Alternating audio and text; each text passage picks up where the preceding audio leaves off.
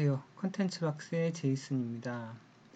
어, 이번 주에 지금 저희가 그 컨텐츠 박스 마일스톤으로 첫 번째 개발 과정이 끝났기 때문에 지금 원래 개발이 굉장히 바빠서요. 뭐 이번 주 말 11월 초쯤에 아마 어, 저희 개발 완료된 사항들이 발표될 예정입니다. 뭐 그 외에는 딱히 지금 커다란 업데이트는 없고요. 이번 주에는 어, 샤오미 어, 디자인 총괄이 쓴 참여감이라는 책을 조금 읽어보려고 합니다. 뭐 제목은 샤오미가 직접 공개하는 창의성과 혁신, 혁신의 원천 참여감입니다. 레이쥔 그 샤오미 총재가 그 서문을 썼고요. 리완창이라는 분이 지은 책입니다. 어, 뭐 사실 어, 여기 보면 굉장히 뭐 자기네들이 혁신을 일으키고 혁명을 일으켰다고 어, 굉장히 여러 가지 얘기들 하는데요. 저는 뭐 그렇게까지 뭐 방법이나 뭐 어떤 새로운 어, 판매 전략이라고 생각하기보다는 어떻게 보면 저희가 맨날 생각하는 뭐 중국의 대륙의 실수 뭐 이런 건 사실은 가격이 그 품질하고 포지셔닝이 그렇게 되는 경우는 저희가 잘 보지 못했다 이런 얘기잖아요. 사실 지금 아이폰도 뭐 성능의 혁신이라기보다는 뭐 100만 원 넘게 140만 원, 190만 원까지 그 포지셔닝 쪽으로 어, 다른 전략들을 내놓고 있습니다. 사실 뭐 이런 그 전략들이 어, 어떤 뭐 인터넷 혁명이라던가 인터넷 판매 혁명 여기서 얘기하는 뭐 많은 얘기들은 자기는 판매 방식이 아, 어, 물건을 파는 것이 아니라 참여감을 판다라는 게 굉장히 주된 내용인데요. 뭐 저는 그렇게까지는 그 보이지 않고 중국 그 문화에 보면 여러 가지 중국 앱도 그렇고 중국 제품들도 그렇고 어 그쪽에 굉장히 사람이 많아서 그런지 뭔가 좀 그 브랜드 전략보다는 어떤 자율적인 거 사용자들에게 자유를 주는 것들이 굉장히 잘 팔리는데 그것들을 굉장히 일반화하기는 어려운 제품 전략으로 제, 그 개인적으로는 생각이 됩니다. 그래서 뭐 이 책도 저는 어 굉장히 뭐 동의하지 않는 부분이 많게 읽었고요. 그다지 그렇게 그 공감 가지 않는 부분이 더 많았습니다만은 저도 위에 보스가 읽으라고 해서 읽은 겁니다.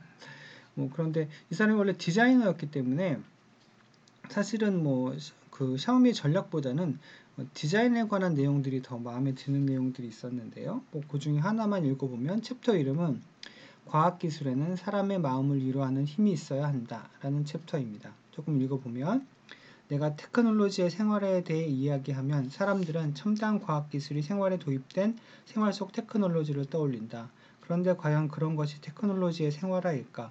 나는 그것의 핵심은 결국 사람의 마음을 위로하는 힘이라고 생각한다. 생활 속 테크놀로지가 화려한 이미지의 첨단 기술이라면 테크놀로지의 생활화는 과학 기술을 통해 우리가 생활 속에서 누리는 즐거움이다. 웨어러블 기기를 예로 들어보자. 2012년 웨어러블 기기가 처음 어, 원년이었다면 2014년부터 3년간은 관련 기술이 폭발적으로 성장하리라고 예측되어 왔다. 그러나 당장 출시되어 있는 웨어러블 기기들은 아직 조악한 수준이다. 웨어러블 기기의 광고 사진, 사진들은 어떤가? 제품의 기술 수준은 한껏 강조되어 있지만 외관은 썩 아름답지 않다. 여느 세련된 액세서리들에 비하면 웨어러블 기기들의 미적 수준은 현저히 떨어진다. 어느 누가 별로 예쁘지도 않은 제품은 매일 몸에 걸치고 싶겠는가. 나도 과거에는 이런저런 watch를 사용해 봤지만 두 달이 지나가기도 전에 벗어 던지고 말았다. 웨어러블 기기의 진정한 발전은 매일 착용하고 싶을 만큼 충분히 편안해지고 디자인도 아름다워지는 데 있다. 이런 변혁이 이루어진 분수령은 1990년대 말이었다. 그 전까지는 대중적인 소비 제품의 디자인 언어에도 레이저라든가 사용자 인터페이스, 긴 명령행, 실리콘 키보드, 녹색 형광 물질 등 첨단 기술을 의미하는 말이 동원되었다. 그러나 애플의 아이팟이 등장하자 기계적인 느낌의 MD, 더 나은 음질을 강조했던 젠 등은 순식간에 자취를 감춰버렸다. 당시 아이팟이 상징했던 것은 새로운 첨단 기술이 아니라 자유와 젊음의 패션이었다. 그렇다면 smartwatch의 출현이 의미하는 것은 무엇일까? 스마트워치의 본질, 본질 은 걸음걸이나 생체 리듬의 변화를 체크하는 기능이 아니라 자기 자신에 대한 이해다.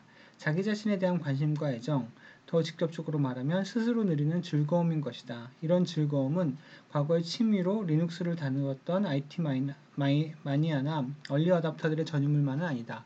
여성들이 길거리 쇼핑을 하거나 패션 잡지를 읽을 때 느끼는 감정도 이와 비슷한 것이다. 그런 활동을 통해 위로를 받을 수 있기 때문이다.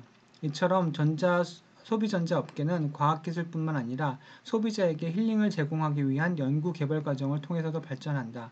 전자기기라고 해서 차갑고 건조한 과학기술만 이루어진 것이 아니다. 전자기기도 패션이나 맛있는 음식처럼 디자인 감각과 소비 정서를 중시할 필요가 있다.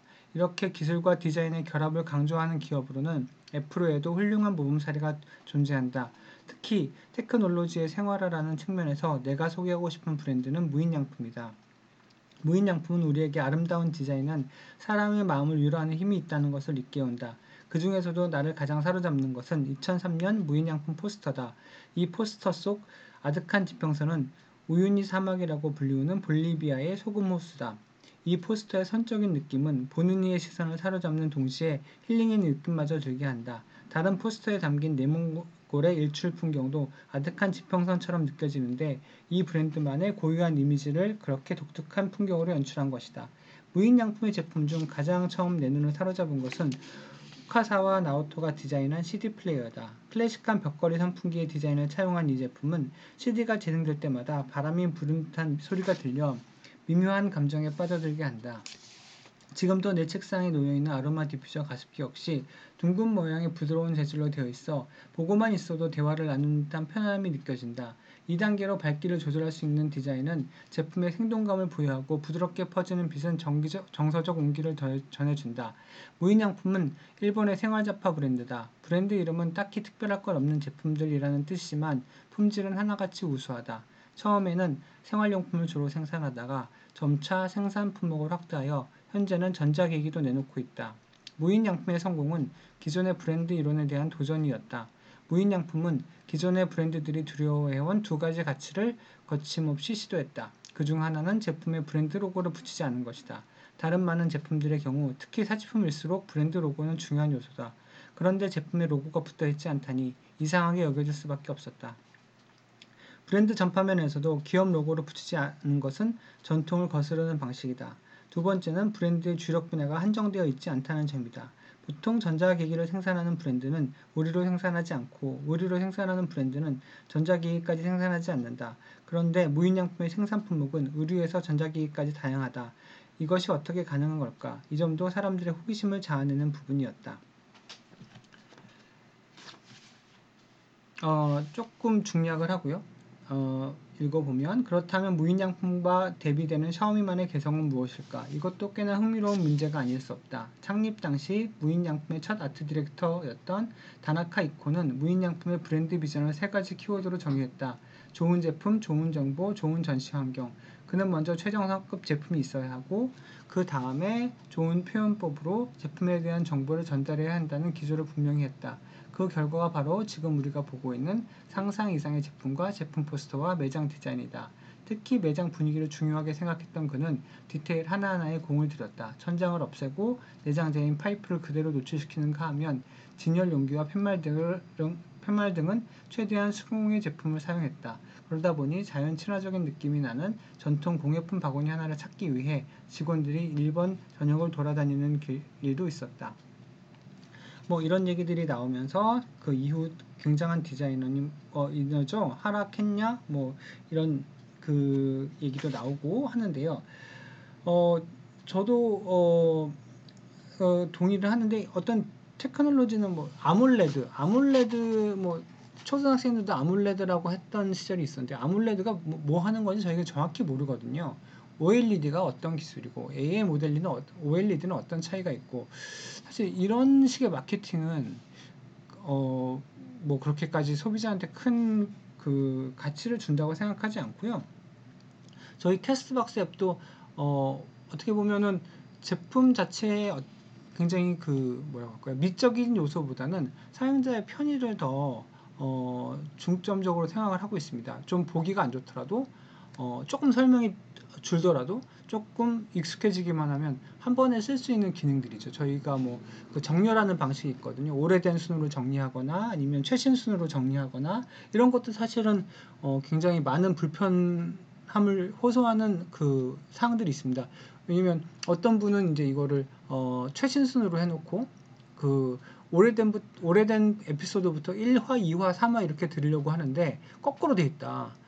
도저히 뭐 불편해서 못 쓰겠다 이렇게 하지만 거기 옆에 보면 조그만 버튼이 붙어 있거든요. 그걸 하면 어 오래된 순서부터 최신 걸로 이렇게 1화, 2화, 3화 이렇게 되고요. 어떤 분은 또 그거를 어 반대로 해놓고 어 최신 뉴스를 들려고 하는데 오래된 뉴스가 맨 위에 올라와 있다. 뭐 이렇게 불평하시는 분도 있습니다.